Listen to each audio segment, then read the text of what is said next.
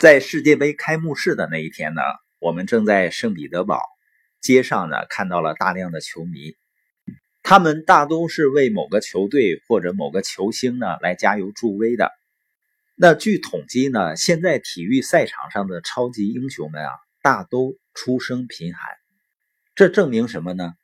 这证明了梦想的力量。当谈到未来的时候啊，很多人会谈到很多限制。或者呢，看到自己很多的不足，实际上我们的成功依靠的不是我们的弱点，成功呢依靠的是我们的渴望。你说成功不是需要有才能吗？但是才能是怎么来的呢？如果我们强烈渴望某种东西，我们就会做出必要的改变，我们就会变成我们必须要变成的那种人。大多数人的思维很有意思啊。当你在跟他谈论一个有潜力的机会的时候，他看到的是限制，他会说呢自己不具备这个，没有那个。永远不要说你没有什么，只说你想要什么。网上流行一句话呢：“贫穷限制了我的想象力。”这句话很有道理的。不要让你的背景或目前的状况限制了你的思想。为什么我们很多的社群合伙人？包括很多的书友如此期待我们的大型研讨会呢，因为这样的会议能打破我们的想象的限制。当一个人想法突破，行为也就突破了。耶格经常说呢，不要生活在你的财力之内。他并不是鼓励你疯狂、毫无节制的胡乱的挥霍金钱。我们当然应该在财力之内花钱，但不要生活在财力之内。不要让你的想象力也在你的财力之内，要和比你聪明的人交谈，聆听比你更有智慧的人说话。如果你决定生活在财力之内呢，那你就是决定要过普通的生活。穆格塞博古斯呢是美国 NBA 著名的球星，他的成功呢让很多人觉得很诧异，因为他身高仅有五点三英尺，但是他把。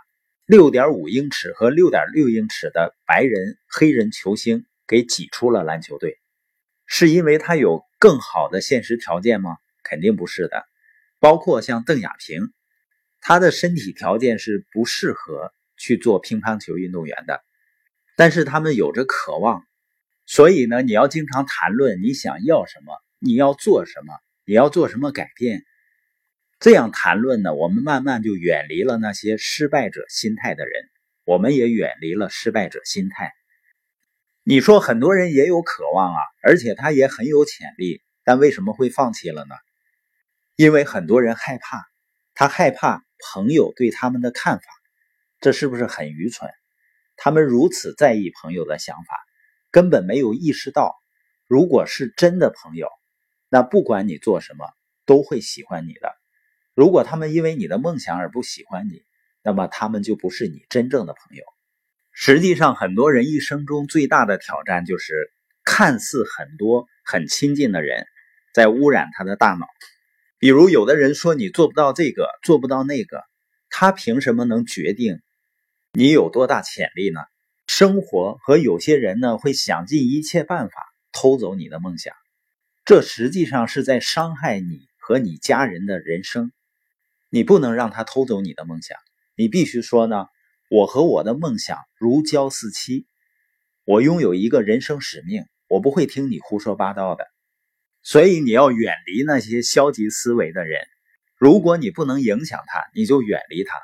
很多人呢很在意环境的污染，但是环境污染呢，它伤害的是你的健康。而那些抱有失败者心态的人，他的污染。伤害的是你的人生，所以远离失败者心态的人，你就远离了失败者心态。每天看积极的书，听积极的 CD，去听播音，参加积极的研讨会。你知道它改变的是什么呢？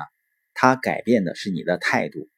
你会养成永远积极思维的习惯，这种态度会决定你人生的高度。你的态度肯定会影响你能攀登的高度。我们要攀登到什么地方，由我们自己决定，而不是由你的老板或者父母来决定。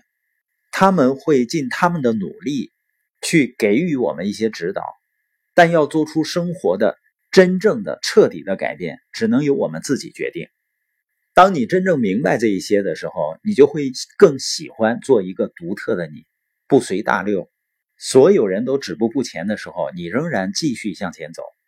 那些最成功的人，肯定不是没有问题、没有挑战，他们遇到的挑战和问题比我们多很多。关键在于呢，他们保持积极思维，总是想方设法解决问题。